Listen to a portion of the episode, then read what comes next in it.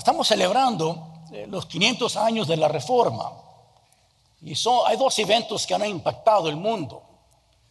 El evento más, ah, que ha más impactado el mundo fue la venida de Jesucristo. Cuando Cristo vino, Él impactó la civilización. Dice en Tito capítulo 2, versículo 12 que cuando el Evangelio, la gracia vino, instruyó al mundo a cómo vivir. Es decir, nos trajo la civilización, civilization, como dicen en inglés, nos trajo un cambio tremendo al mundo. Y el segundo evento que más ha más impactado al mundo es la reforma. Hasta la gente secular reconoce que la reforma trajo un cambio tremendo al mundo moderno. Vivimos hoy en esta vida por, por la obra que aquellos hombres trajeron al mundo en la reforma de la iglesia. Y como ya saben ustedes, la reforma trajo tres cambios de suma importancia. La primera es el regreso a la Sagrada Escritura. Esta es la base de todo lo que, de lo que creemos. Nos trajeron, nos trajeron a la palabra, regresar a la fundación de la palabra de Dios como la base de la vida. La segunda es la justificación por la fe, que la salvación no es por las obras, no por la iglesia, no por ritos, sino por fe en Jesucristo. Somos salvos totalmente por la fe que tenemos en Jesucristo. Y esa, esa, esa doctrina es la base de todo lo que hacemos como iglesia y como cristiano. Y, la tercera enseñanza que nos trajeron los, aquellos eruditos en la reforma, no nomás las escrituras, no nomás la justificación por la fe, sino también el sacerdocio del creyente, que no hay una división entre la iglesia, no hay aquellos que están cerca de Dios y los demás, sino todos somos cuerpo de Cristo. Y tenemos el privilegio de acercarnos a Dios por la sangre de Jesucristo. Y eso, esas tres enseñanzas han cambiado totalmente la iglesia de Cristo. Vivimos hoy, hoy los cristianos vivimos en la reforma que se llevó a cabo estos 500 años pasados. Y cambió también la iglesia, cambió el liderazgo de la iglesia. Cuando, cuando Martín Lutero, como era él monje y, vino a Cristo, él, reconoció que la palabra habla tocante un, un liderazgo diferente a la cual él había creado. Habla de un, liderazgo bíblico. Y sigue hoy en estos días una crisis en el liderazgo cristiano. Quería yo hablar tocante de eso. Les invito a que hablen sus Biblias a la primera carta a Pedro, capítulo 5, Pedro capítulo 5, versículos 1 al 4. Hermanos, sigue hoy en estos días una crisis en el, liderazgo. He pasado la mayor parte de mi vida como pastor, ya 45 años en la misma iglesia como pastor y luego también como profesor en seminarios, preparando líderes para la iglesia cristiana ambos en inglés, a los anglos también como los hispanos. Y reconocemos que hay una crisis en el liderazgo de la iglesia. Primeramente, falta de, líderes, falta de líderes. Y, más particularmente, falta de líderes hispanos. Hay una, una crisis tremenda en el mundo, el mundo hispano, en el mundo, hasta en el mundo anglosajón. Nos piden por por líderes hispanos. Hasta unos momentos pasados, un, pastor anglo ah, me pidió que le, enviara, le recomendara un pastor para su iglesia. Es anglo que están quieren alcanzar al pueblo hispano. La verdad es que no existen. Hay pocos que se están preparando para ser pastores. Hay una, una crisis tremenda. Y esperamos que una conferencia como esta, que, el, que el Señor obre de manera tremenda y que Él escoja, Él escoja, que llame a algunos que van a salir para ser líderes, para ser pastores, misioneros, evangelistas para el pueblo hispano. También hay un, hay un fracaso de nuestros líderes. Por una parte no existen y por otra parte los que existen muchas veces están fracasando. Caen en sus ministerios, caen por pecado, caen por ignorancia, caen porque se desaniman, un desánimo tremendo y se dejan vencer en el ministerio. Y esto nos cuesta mucho. También, como dijo el, doctor esta mañana, falsos líderes que existen en, en las iglesias aquellos que se titulan profetas y apóstoles y etcétera, que realmente son falsos. Y también por falta de conocimiento, ¿cómo se hace esta obra? ¿Cómo se hace la obra de, predicar la palabra, de pastorear, de apacentar la grey? Es una obra tremenda, dura, y muchas veces falta el conocimiento. Y por eso para, este, esta sesión, el Señor me ha dirigido a capítulo 5 de Pedro, Pedro, el apóstol Pedro, está instruyendo un pueblo, instruyendo al, pueblo cristiano. Y en capítulo 5 se, enfoca en instrucción tocante los líderes de la iglesia. Queremos enfocarnos en eso. ¿Qué dice, ¿Qué dice Pedro a los líderes cristianos? Y podemos entonces leer estos versículos. Dice, ruego a los ancianos que están entre vosotros, yo anciano también con, con ellos, y testigo de los padecimientos de Cristo, que soy también participante de la gloria que será revelada. Apacentar la grey de Dios que está entre vosotros, cuidando de ella, no por fuerza, sino voluntariamente, no por ganancia deshonesta, sino con ánimo pronto no como teniendo señorío sobre los que están a vuestro cuidado, sino siendo ejemplos de la grey. Y cuando aparezca el príncipe de los pastores, vosotros recibiréis la corona incorruptible de gloria. Este pasaje es de suma importancia para todo líder cristiano. Es de suma importancia para todo cristiano que pertenece a una iglesia donde la palabra es la base de la fe. Aquí nos instruye. Vamos a tomar este, este, este pasaje en tres porciones. Veremos primeramente el modelo de un líder cristiano. ¿Qué es un líder cristiano? Y aquí Pedro nos, nos ayuda en, ese, en ese, ese punto. Por segundo, nos habla de la manera de ministrar. ¿Cómo debe de ministrar un pastor? Uno que es ministro de la palabra, ¿qué debe ser su manera de ministrar la palabra? Y luego también, versículo 4, la motivación, la motivación que Él nos da a todo líder y su esposa y aquel que está involucrado en la, e, e, e, en la iglesia cristiana. Estos van a ser los tres puntos que vamos a cumplir en esta sesión. Queremos también recordar lo que el, doctor nos dijo esta mañana de la segunda carta de Timoteo, capítulo 2 y versículo 15. Acompáñame a ese texto por un momento. La segunda carta a Timoteo, capítulo 2, versículo 15. Procura con diligencia presentarte a Dios aprobado, como obrero que no tiene de qué avergonzarse, que usa bien la palabra de qué? La palabra de verdad.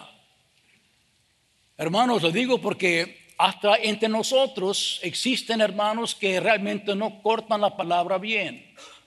Le metemos y le sacamos. ¿Mm? ¿Cierto o no? Gritamos amén. Ahí está, es cierto. Dígale, échele, etc. Pero cuando viene al punto le quitamos no lo tomamos en serio. Y aquel que, aquel que va a ser líder en la iglesia, aquel que va a apuntar líderes, que es cristiano, tiene que ver que no, no tenemos el privilegio de meterle o de sacarle a la palabra de Dios. Así como dice, así es. Así como dice, así es. El nombre de nuestra iglesia es First Fundamental Bible Church.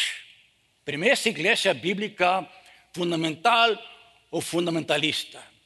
Es decir, creemos la palabra, toda la palabra y solamente la palabra. Y para algunos eso suena duro. Y, pero para nosotros no hay otra, no hay otra opción. Entonces esta mañana cuando tomamos lo que Pedro dice, lo tomamos en manera como está escrita, para que uno aprenda bien lo que, lo que es un líder cristiano. Regresamos al capítulo 5. Primeramente dice, mira, este, este es el modelo. Esto es lo, lo que es un líder cristiano. Y es importante notar lo que Pedro nos da aquí. Usa tres palabras, tres palabras para notar que es un líder cristiano.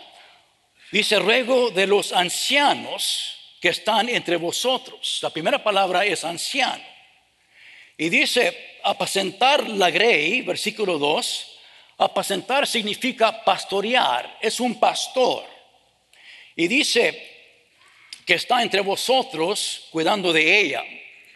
Y luego versículo 3, no como teniendo señorío de los cuales que están a vuestro cuidado. Usa la palabra ahí también que uno está supervisando. Usa la palabra anciano, obispo y pastor, que es la misma persona, no son diferentes. No es un pastor y un obispo y allá otro un anciano. Es lo mismo, el que es anciano es pastor y es obispo. Es la misma persona.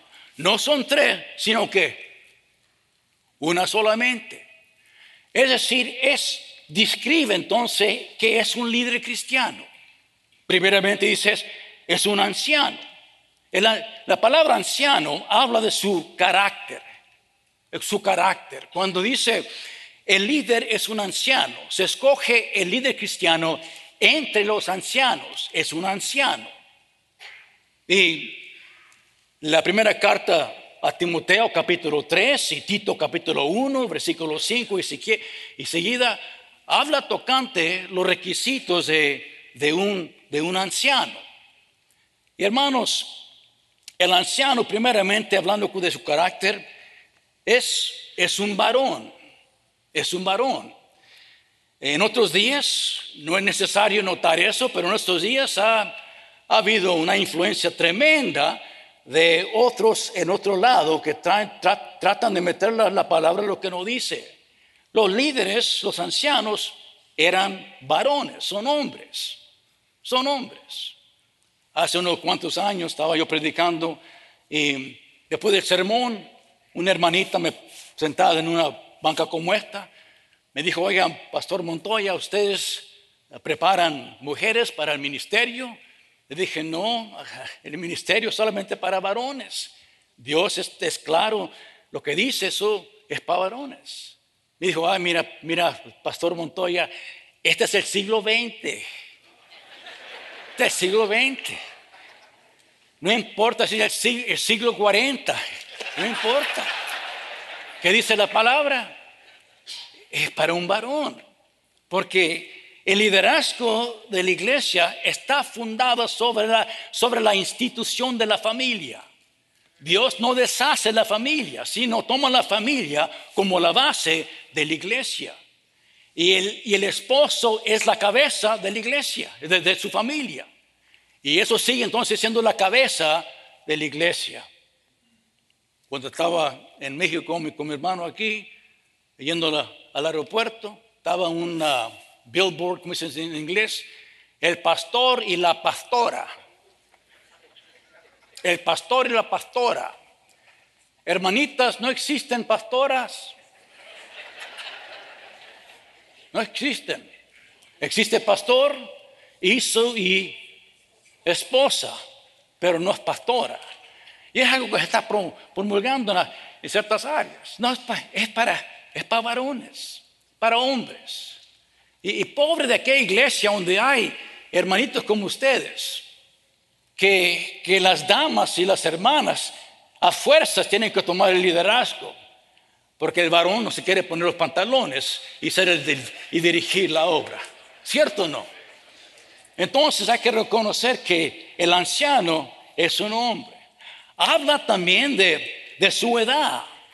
Es decir, es un hombre ya que tiene años, quizás tiene ya pelo, pelo blanco, o no tiene pelo.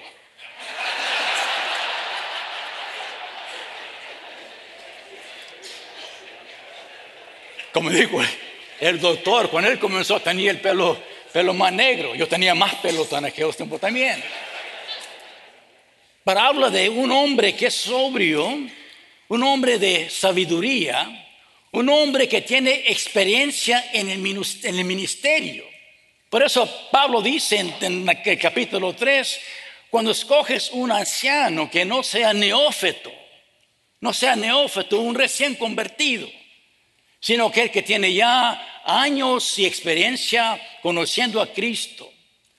Aquí Pedro dice yo, anciano también como ellos y testigo de los padecimientos de Cristo y participante de la gloria que será revelada. Juan Calvino dice, esto habla de, de la experiencia que Pedro tenía con Jesucristo. Es decir, pasando por los mismos padecimientos de Jesucristo. Él ya sufrió, ya era líder, ya había sufrido en el ministerio y podía entonces hablar con, con esta autoridad. Otros dicen, no, esto habla de, su autoridad por ver la transfiguración de Cristo en aquel monte y también ser testigo de la resurrección de Jesucristo. Nos habla de que es un hombre, un hombre ya que tiene tiempo, tiene experiencia en su vida cristiana. De ser anciano nos habla también de sus calificaciones. Hay, una lista que existe. Capítulo 3, una lista. Capítulo 1 de Tito, una lista de calificaciones.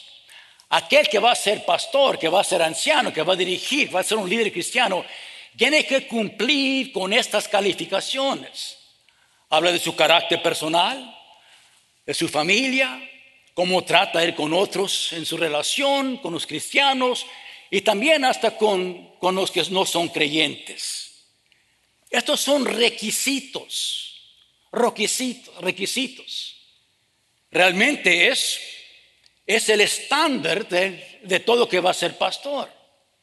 Es, es un estándar que, que cualquier que va a ser pastor. Entonces tenemos que, que medir a aquel hombre antes que sea puesto para, para pastor o para líder cristiano.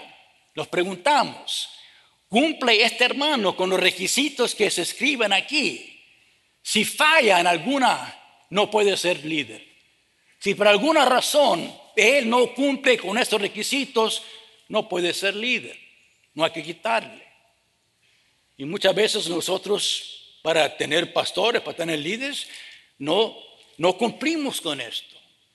Y muchas iglesias sufren porque ponen como líderes a aquellos hermanos que realmente no cumplen con estos requisitos y en tiempo pagan. Tito dice que están capacitados, capacitados para hacer la obra, conocen doctrina, conocen la palabra, han estudiado son aptos en conocer todo el consejo de Dios. Cualquier pasaje, cualquier doctrina, ellos los pueden enseñar, lo pueden explicar, pueden contradecir a aquellos que están contra la doctrina, tienen habilidad de, de, dirigir, tienen habilidad de predicar, de enseñar, aptos para enseñar, dice el texto. Hombres entonces que están bien capacitados. Esto también o ser anciano, también habla de su ordenación al ministerio. Es decir, son puestos a este oficio por la iglesia. En Hechos capítulo, capítulo 14, versículo 23, en la primera obra, viaje misionero de, de Pablo y Bernabé, apuntaron ancianos en las iglesias que ellos habían establecido. Es decir, entonces el anciano, por ser líder, es uno que es apuntado, ordenado por la iglesia. Nos habla en, capítulo 4 de la primera carta a Timoteo, que hasta Timoteo fue puesto como ministro por, por los otros ancianos. Entonces, es importante que si uno va a ser líder en la iglesia, va a ser pastor, tiene que ser apuntado por la iglesia. Hermanos, lo que pasa en que nosotros es que no buscamos eso. En veces somos salvos, conocemos Juan 3, 16 y, y nos metemos al ministerio. Robamos un banco, rentamos un lugar allí, un púlpito, 15 bancas, y ahora predicar, oh, soy pastor, soy pastor Alex Montoya, soy reverendo, más reverendo Montoya. Y tenemos unos 20, 30 o 40. E, e, eso, eso, no, eso, eso no vale, hermano. Tenemos que reconocer si el Señor nos ha llamado. Somos llamados de Dios. Y si usted es llamado, el pueblo lo va a reconocer. ¿Cierto o no? No, este pueblo no, no conoce lo mejor, Alex Montoya. Dios me llamó, pero ellos, ellos no lo ven. Es decir, hay que buscar la ordenación. Hay que buscar la aprobación de los hermanos. Y usted lee el texto. Y todo anciano de la iglesia fue puesto, fue puesto por la iglesia como líder en la iglesia. Y hay bueno notar eso. Entonces la palabra anciano habla de su carácter. La segunda palabra, obispo, que se usa en capítulo 3, Timoteo versículo 1, y se encuentra, se encuentra en Hechos capítulo, capítulo 20 y también se encuentra en este pasaje. La palabra obispo viene de la palabra griega episcopas. Episcopas quiere decir scopeo, significa ver, y epi, pero sobre. E, eso es, decir, soy supervisor, el encargado, el que está encargado de la obra. Y significa entonces que el que va a ser líder tiene una responsabilidad. Y su responsabilidad es de estar encargada de la iglesia. Tiene un cargo. Nota en versículo 3 del, texto, versículo 3, no como teniendo señorío sobre los que están a vuestro cuidado. La palabra los que están a vuestro cuidado en el texto original es solamente una palabra, es la palabra clegra, clerga, donde en inglés se, sale la palabra clergyman. El clergyman es el cargado de la clerga.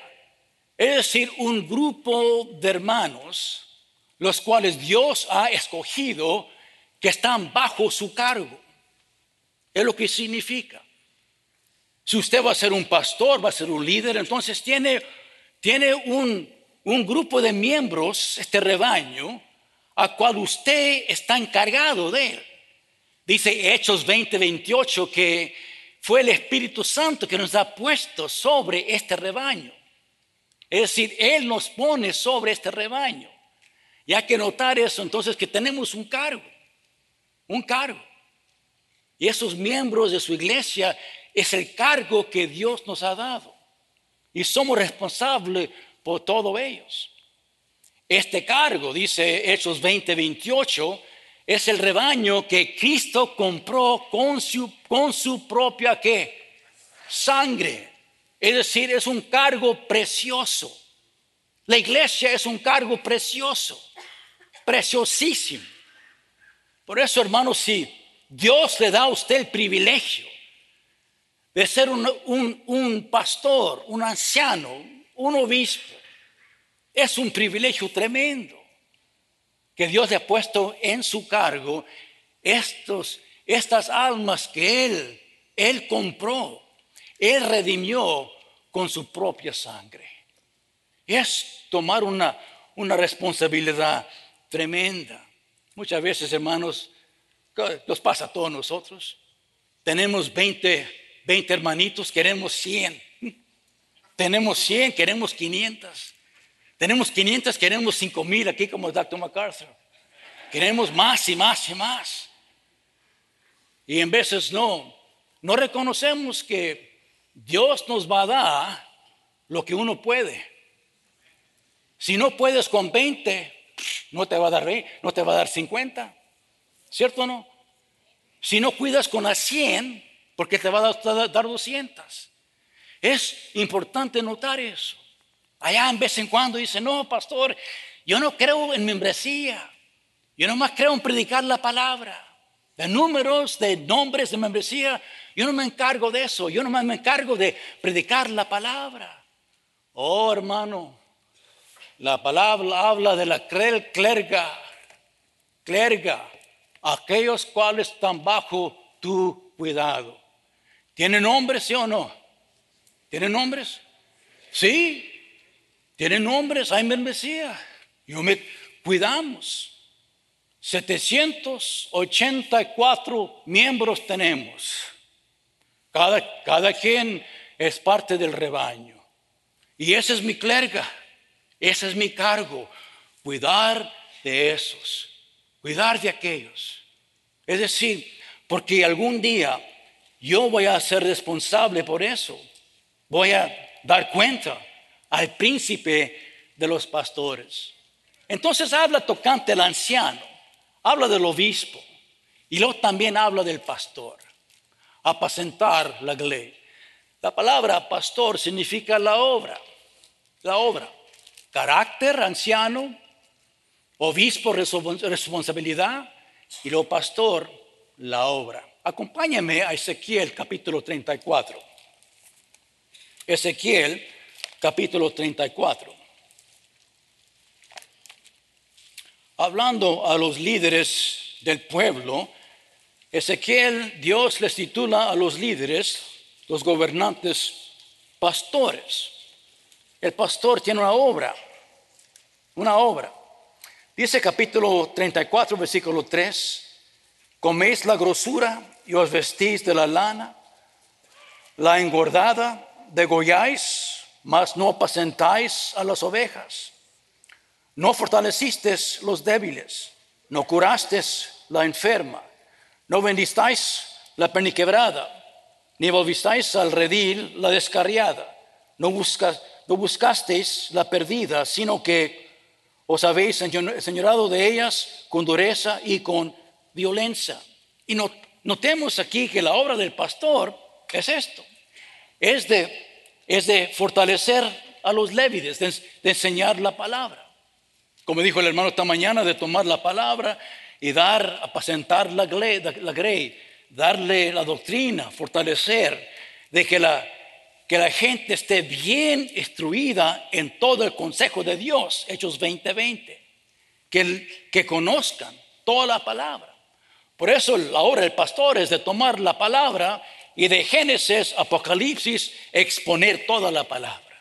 Esa es, es, es nuestro, nuestra obra, de tomar libro por libro, letra por letra y exponer la palabra, para que la gente esté bien nutrida en la doctrina.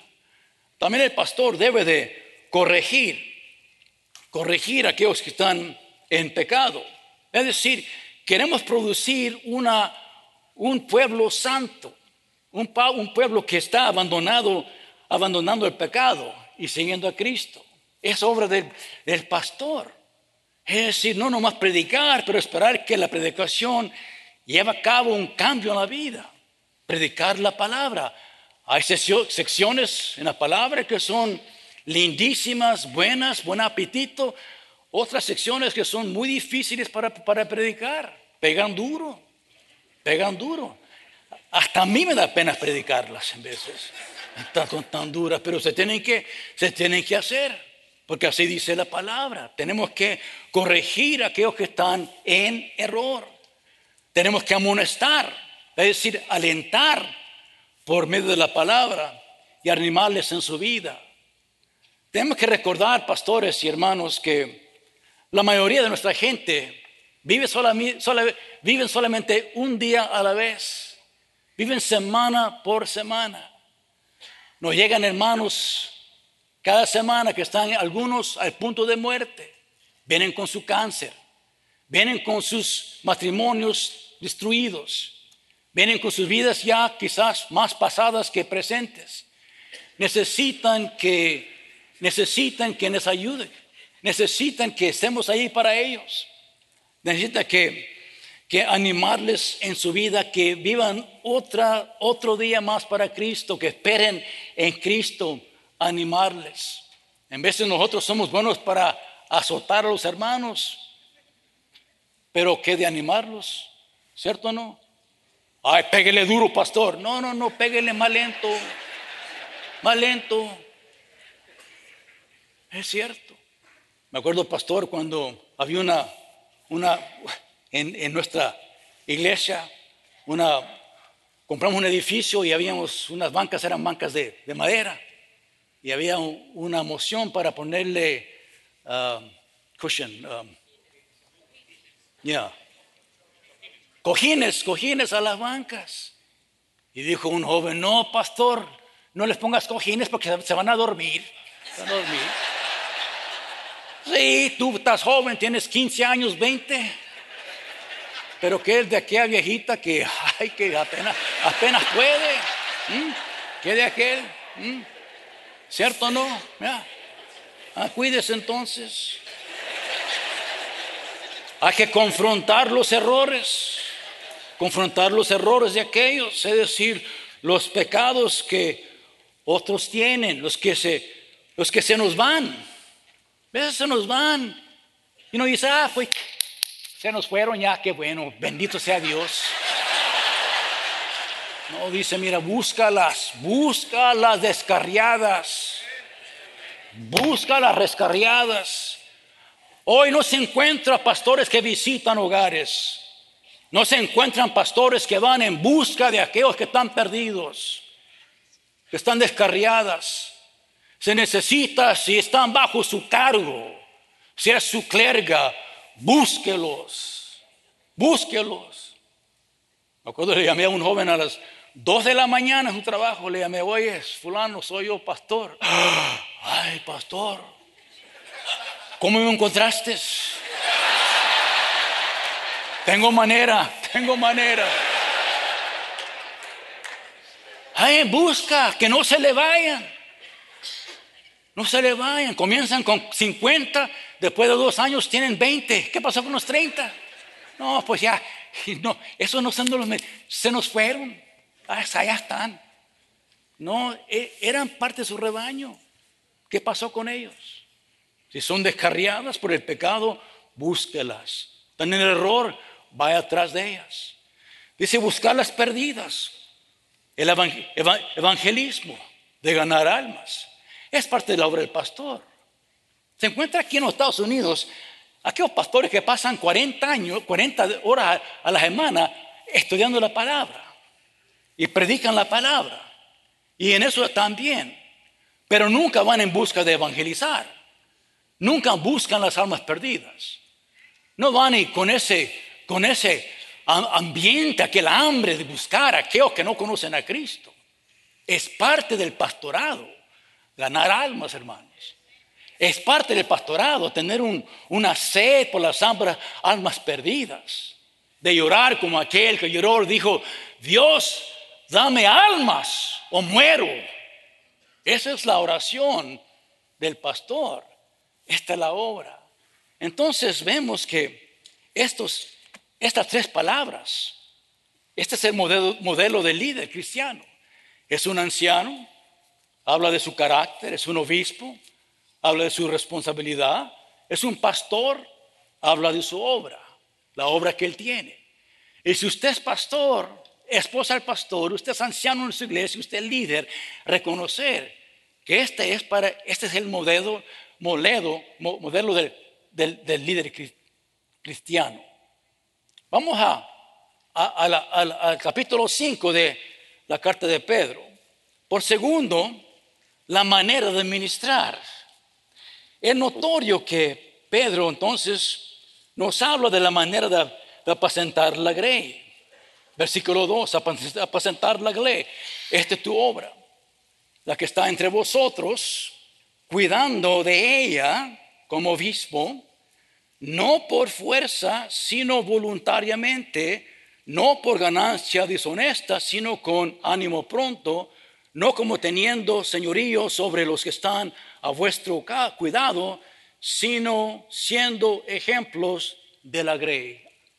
tres maneras de ministrar, que habla de los, de los tres errores que muchas veces nosotros como líderes cometemos en nuestro ministerio. Primeramente dice, cuando ministras, ministra de tal manera que eres obediente a tu llamado. Ministra de tal manera que eres obediente a tu llamado. No por fuerza, sino voluntariamente. No por fuerza, sino voluntariamente. Es decir, uno que es pastor, ministro, obispo, es un hombre llamado por Dios a esta obra. Y es notorio, si usted está de acuerdo con el idioma griego, usted va a notar que Pablo usa, Pedro usa esto de no por fuerza, sino voluntariamente, esa combinación fuerza voluntaria. Pablo usa lo mismo cuando él habla en ciertas ocasiones, usando los dos aspectos, no por fuerza, sino voluntaria. Hablando de esto de, de cómo uno cumple su ministerio. Por ejemplo, en capítulo 9 de la primera carta de, a los Corintios, dice yo, tengo un ministerio y si lo hago por obligación, bueno, lo tengo que hacer porque estoy obligado. Pero si lo hago voluntariamente porque, porque quiero, entonces tengo, tengo un, un premio que me va a dar mi Dios. Lo hago entonces con este, este gozo. Habla también en la segunda carta de Corintios, capítulo 9, que cuando uno da su, su, diezmo, que lo haga no por fuerza, sino con qué? Con gozo, con gozo. Es decir, si usted va a diezmar con aquel, porque tiene con, esa, con esa cara de, que, está chupada por limón, e, es decir, entonces, entonces ni, de, su, ni, ni de su dinero. Darlo con gozo, sí, es, lo que dice aquí. Cuando habla a Filimón, le, pide a Filimón que le mande a este esclavo que, que él salvó. Quiero que lo mandes para atrás, que sea, que sea para mí un siervo. Pero te pide que lo hagas no por obligación, sino que lo hagas con, con tu corazón, con aquel gozo. No me lo mandes con quejas. Mándelo, mándamelo con aquel gozo que merezco. Y así habla entonces tocante esto, hermanos. Que vamos a ministrar, que lo hacemos con un gozo, un deseo que viene del corazón. Que amemos a nuestro pueblo, que amemos a nuestras iglesias.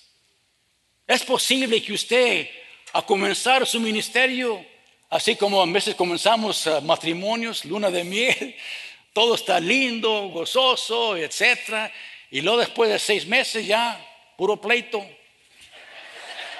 ya estamos disgustados, buscando ya el divorcio, pero no, se encuentra. Entonces oramos por la muerte, no de uno, pero de ella.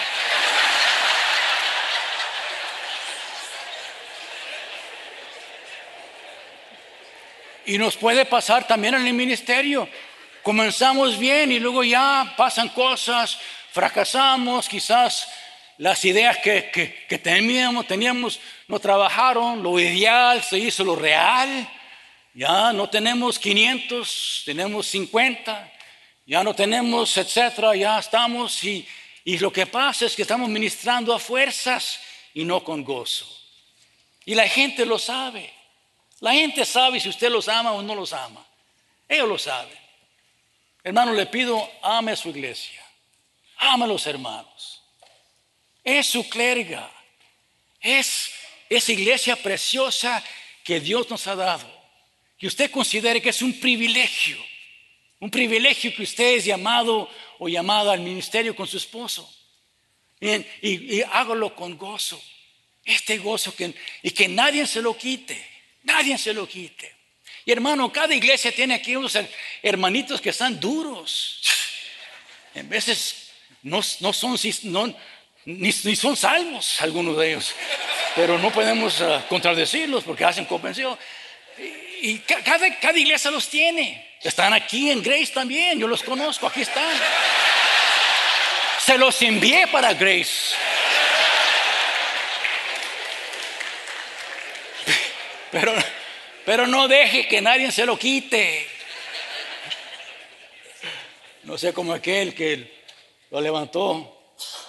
Ay, querido, levántate, levántate, es tiempo. ¿De qué? Que vayas a la iglesia. Oh, no quiero ir. No tienes que ir. No, no quiero ir. No me gusta la iglesia. No me gusta la gente que va a la iglesia. No me gusta lo que hacen ahí. No me gusta el, coro. No me gusta el servicio. El sermón me aburre. No quiero ir. Deme una razón por qué debo ir. Porque eres el pastor, por eso.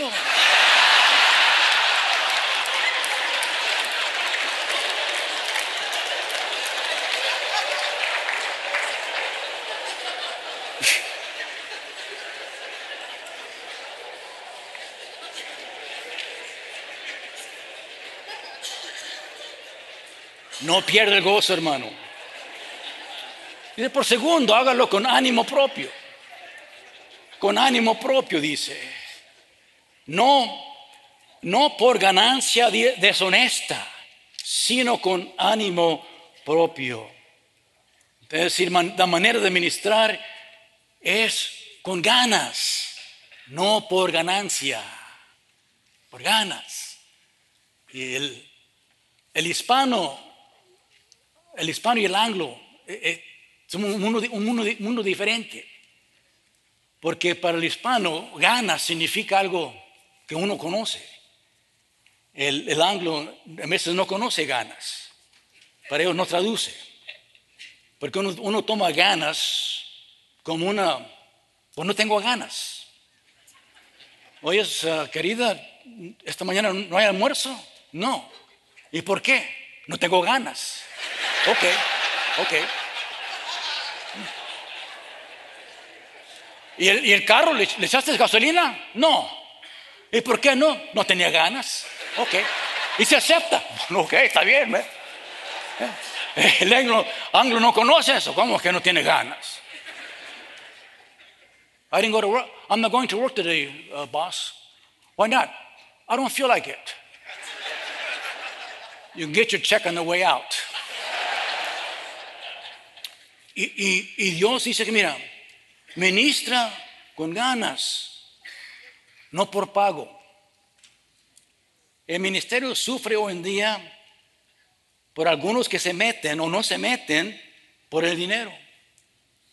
Se meten porque le pagan un salario a algunos, le pagan por predicar, a manera de quizás tener una, una profesión, una manera de adquirir finanzas. Otros no se meten porque realmente no pagan bien.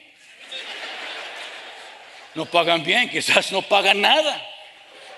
Y no, por eso no se meten. No, yo no, yo no quiero meterme al ministerio para sufrir de esa manera o no. A reconocer que el ministerio demanda sacrificio, demanda sacrificio material. No lo hacemos por dinero. Si usted va a ser pastor, va a ser ministro, va a ser obispo, va a tomar esto como su profesión, no lo hace por, el dinero. Hay que reconocer, va, tal, tal vez le va a costar a usted. Le cuesta a un líder cristiano, le cuesta, uno va a meterle más que le va a sacar. Uno va a echarle más que le va a sacar. Hay que reconocer eso. Y por eso, hasta, hasta Pablo nos, nos habló de eso en la primera carta de, Timoteo capítulo 6, aquellos que, que buscan, buscan el ministerio por, y, piensan que es ganancia, buscan por el dinero, por la cosa material. Hay que reconocer eso, que eso no es la motivación para ministrar, es un ánimo propio. Lo hacemos porque queremos hacerlos con todo corazón, no porque nos van a pagar. Hoy en día sufre la iglesia porque hay parejas que Dios ha llamado al ministerio, pero, por falta de este conocimiento no se entregan a la obra, porque les cuesta. Quieren casa, quieren carro, quieren comidas, etc. Y no quieren sufrir, no quieren pasar hambres, no quieren, no quieren tener faltas en sus aspectos materiales. Hermano, hermano, el ministerio es para aquellos que son escogidos y hay que reconocer eso. Y hablo una palabra a las espositas de pastores. hermanita, ponga a su lado, ponga al lado de su pastor allí, de su esposo, y ambas allí trabajen juntos para ministrar. Sufra también con él. Va, va usted a sufrir. Haga lo mejor que usted pueda. Y ambos allí ministrando, trabajando para el Señor. Ese es su llamado. Entréguese. Pobre de aquel líder que es como, como la sanguinela, aquella que le, que le chupa la sangre, o aquella, pulga que se pone al perro hasta que lo deja muerto.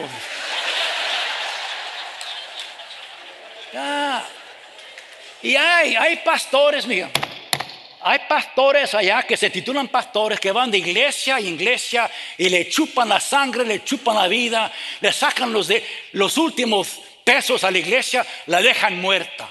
Y van de iglesia a iglesia que son pastores. Son pulgas en busca de perros, eso es lo que son, hermanos. Eso ya.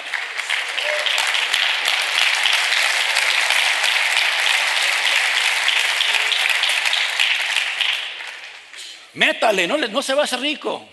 No, pero métale, échele, échele. Tengo aquel ánimo, aquel ánimo de ministrar, aquel ánimo de, de, predicar la palabra. Yo le decía a los hermanos aquí en, el seminario, mira, eh, tener un ánimo tanto para predicar que si no te pagan, tú pagas para predicar. Págale. Ah, págale. Sí. Bien. ¿Hay, algún, hay algunas pulguitas aquí. Que si te invitan a predicar, antes de decir sí voy, dices, ¿y cuánto me pagas? ¿Cuánto me pagas? El que llamado nunca pregunta. Nunca pregunta. El Señor lo cuida. El Señor le paga. ¿Cierto o no? Nunca pregunta.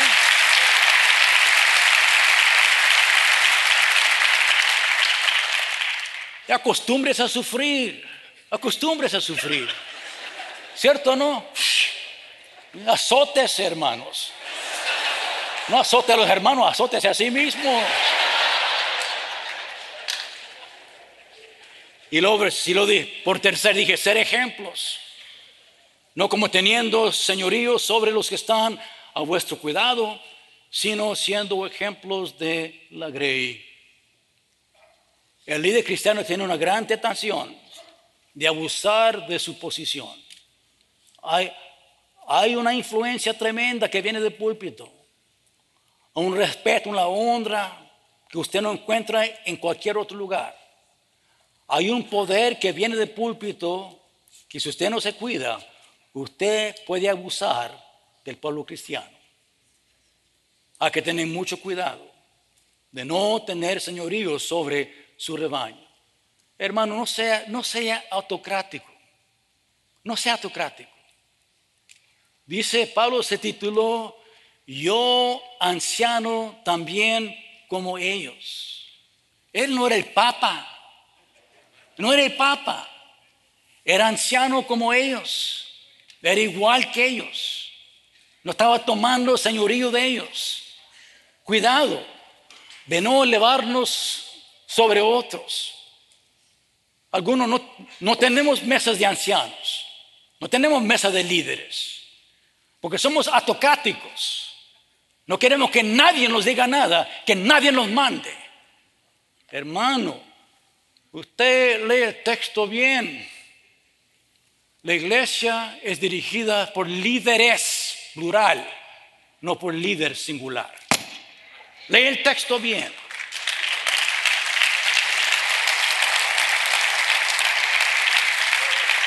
Algunos somos tan autocráticos que no pertenecemos a nada, ni participamos a nadie.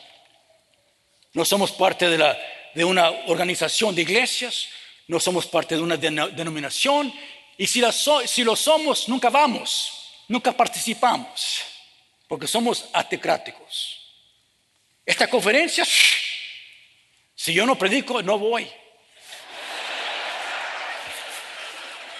¿Y eso qué? ¿Y eso qué? Porque somos autocráticos. Cuidado de eso. Que no seamos un lobo solitario. Allá. ¡Au! Léalo bien. Allá en el campo, el, el lobo solitario es un lobo muerto.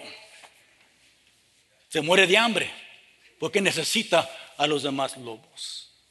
Cuidado de no abusar, de no llevar este caudillismo a lo máximo. No, que yo soy el ungido de Dios.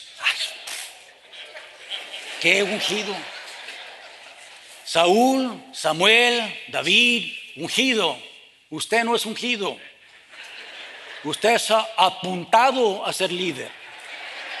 Dígame. Ah, sí. No, yo soy el gran papa. No, quizás papero sí, pero papa no eres. Cuidado de eso. De no ser ambiciosos. No ser ambiciosos. Así como los líderes seculares. En vez de tener, somos tan celosos de otros. Deseamos sus puestos. Usamos quizás el rebaño pequeño para quizás como un escalón a otros puestos más altos, etc. Hermano, que no sea así. Que no sea celoso. Que no sea celoso de otros que están, que están haciendo la obra cristiana. Aplaude. Sea gozoso que está usted en el mismo equipo de eso. Amén. Sino siendo ejemplos. La manera mejor de guiar la iglesia es siendo ejemplo del creyente 1 Timoteo capítulo 4, versículo 12. Sea ejemplo del creyente, dice Pablo a Timoteo. Como pastor, así como iglesia. Si yo voy a su iglesia y veo su gente, su gente va a ser como usted. Si usted es buen ejemplo, ellos van a ser buen, un buen rebaño. Usted es un buen ejemplo, mal ejemplo, va a ser lo mismo. Por eso, hermano, Pablo nos dice, le dijo a los ancianos en Hechos 20, 28, cuídense de vosotros, cuídense de su vida, de su ejemplo.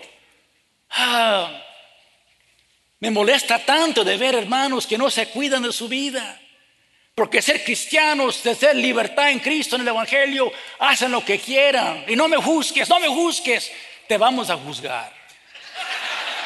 ¿Cierto o no? Vamos a juzgar. Es decir, entonces, cuide de su vida. Usted, su esposita, sus hijos, cuiden de su vida. No haga ningún, ni palabra, ni acto, ni etcétera, que va a afectar su ministerio. Usted, la gente lo está viendo, lo está viendo. Y van a hacer lo que uno hace, no lo que uno dice. Entonces, esta es la manera de ministrar. Noten la motivación, capítulo 5, versículo 4. La motivación del líder cristiano. Los grandes, el gran peligro del, líder cristiano son estas dos. La, desobediencia y el desánimo. Si vamos a fracasar, hermanos, vamos a fracasar, a fracasar por estas dos cosas. Por desobedecer la, la palabra o de estar tan desanimado que dejamos el ministerio. Y por eso Pablo les dice a los ancianos allí en capítulo 5, versículo 4, y cuando aparezca el príncipe de los pastores, vosotros recibiréis la corona incorruptible de gloria. ¡Qué motivación! ¡Qué motivación! El príncipe de los pastores. Es decir, todos tenemos un príncipe de los pastores, alguien que está sobre nosotros que es el pastor de los pastores. Gloria a Dios. Eso demanda que yo esté, yo esté sujeto a mi pastor, esté sujeto a, a mi Cristo. Que lo que yo predigo yo haga. Lo que yo predico en la palabra yo lo practique. La gran tentación, hermanos, como pastor, es pensar que porque somos líderes, tenemos el privilegio de, de desobedecer la palabra. Y nadie lo sabe. Si ellos no lo saben, ¿quién lo sabe? El pastor de las ovejas. No caiga en esa tentación. Usted obedezca. Si es la santidad, sea santo, sea santa. Si es de diezmar, usted también de su diezmo. Si usted va a leer la palabra, lea la palabra por usted mismo, no para sermón, sino para su, para que usted se aliente a sí mismo, se alimente a sí mismo. Que usted vaya a los cultos, asiste. Cuando usted no está predicando, vaya a la iglesia, siéntese con los hermanos ahí, con su esposa. Usted aproveche del culto, cante los himnos, etc. Usted es parte del rebaño, participe, etcétera. Es decir, esté sujeto a la palabra como los demás. Reconozca que como pastor, como, este príncipe de pastores, podemos depender de él. Un día llegué a la casa, pero totalmente fatigado. Ya estaba exprimido, exprimido. Trabajando siete días a la semana, 14 horas por día, ministrando la palabra a tiempo completo y ganando, enseñando, etcétera, lo que dice aquí en Ezequiel, llegué totalmente exprimido. Y luego, sin pensar, dije, mira, Señor, es tu iglesia, tú cuídala y me voy a dormir. Es lo que le dije y viví. Y viví. Pero es una realidad, hermano. No es iglesia suya, es de quién? Es de Él. Es de apoye de su asistencia. Él le va a ayudar. Es, es iglesia de Él. Dependa de Él. Pablo dice, ninguno es suficiente para estas cosas. Él lo dijo. Y si Él lo dijo, ¿qué de nosotros? Que nomás tenemos dos pelitos de todo. ¿Qué de nosotros? Es decir, entonces, depender y luego reconocer, reconocer de ser, ser fieles al pastor, al pastor, ser fieles al pastor de los pastores. Porque tenemos una recompensa. Estudie bien, por ejemplo, las coronas que tenemos. Tenemos la corona de los hermanos. La palabra de los hermanos son su corona. Qué amable es eso. Habla también de la corona de, del premio de la perseverancia. El que termina la carrera tiene un, un premio. Entonces hay que terminar bien. Termine bien. No se deje de vencer. No se deje. Sígale bien. Día tras día. Semana tras semana. Domingo tras sermón. Sermón tras sermón. Estudio tras sermón. Síguele. Y hay una corona que viene que termina la carrera. El que termina se le da una corona. Y luego esta corona, que es corona para líderes. La corona dice, la corona que, que incorruptible de gloria. La corona incorruptible. La palabra recibiréis significa como pago, como recompensa. Ah, recompensa. Ah, escúcheme bien. Muchas veces uno le mete, le mete, le mete a la obra y lo esperamos que los hermanos nos paguen, que nos, que nos den, que nos den para atrás. Y a veces no nos dan. Un pastor dejó su pastorado porque no le hicieron una fiesta de, de su uh, de, uh, birthday. Uh.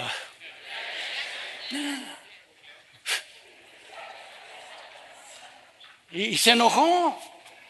No, me voy y se fue, porque no es una boda de celebrar sus años, cumpleaños. ¿Qué es eso? ¿Cómo si un taco y es otro? Estamos bien. Hermanos, no nos deben nada. Así como nuestros hijos no nos deben nada, también los hermanos no nos deben nada. Lo, lo hacemos con ánimo pronto. ¿Es cierto o no? Con aquel gozo somos llamados por Cristo. No, es Cristo, es Cristo que Él nos va a dar esa corona incorruptible. ¿Mm? No se desanime, no se desanime. Algunos están comenzando, sígale. Comenzaron bien, síganle. Uno está en entre medio, quizás estamos aquí buscando otra iglesia. Eso ya lo corregimos, ¿verdad? Y otros quizás ya estamos a, al punto de aventar la toalla, como dicen aquí.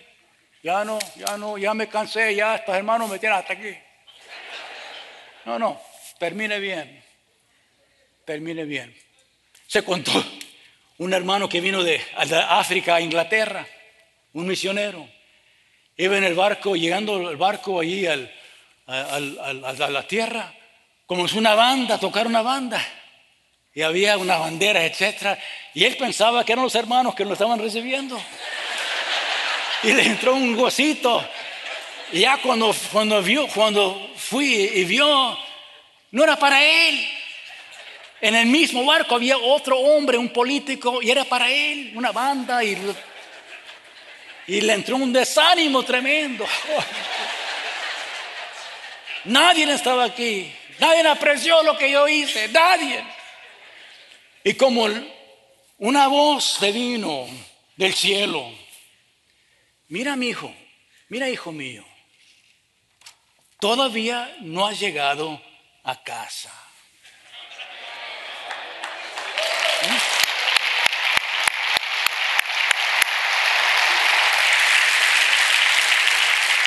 Amén.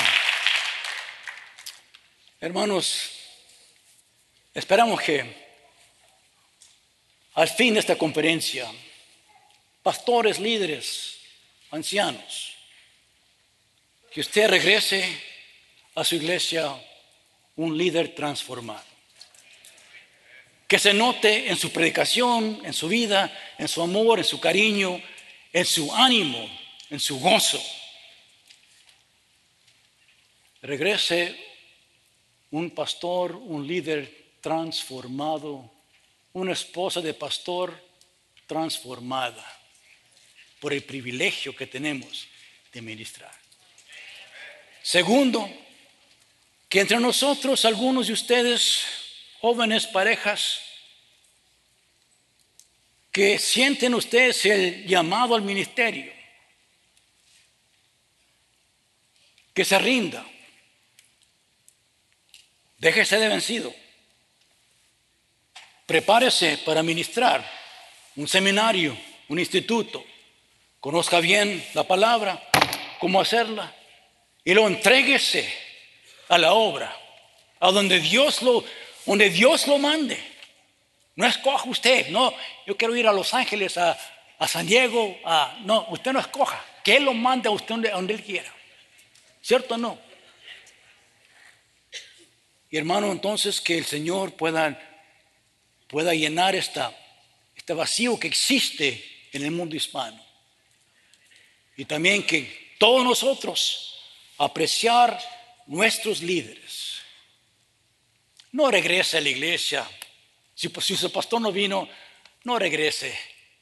Y diga, mira, pastor, pastor, aquí, el Montoya dijo que, mira, no, no, no.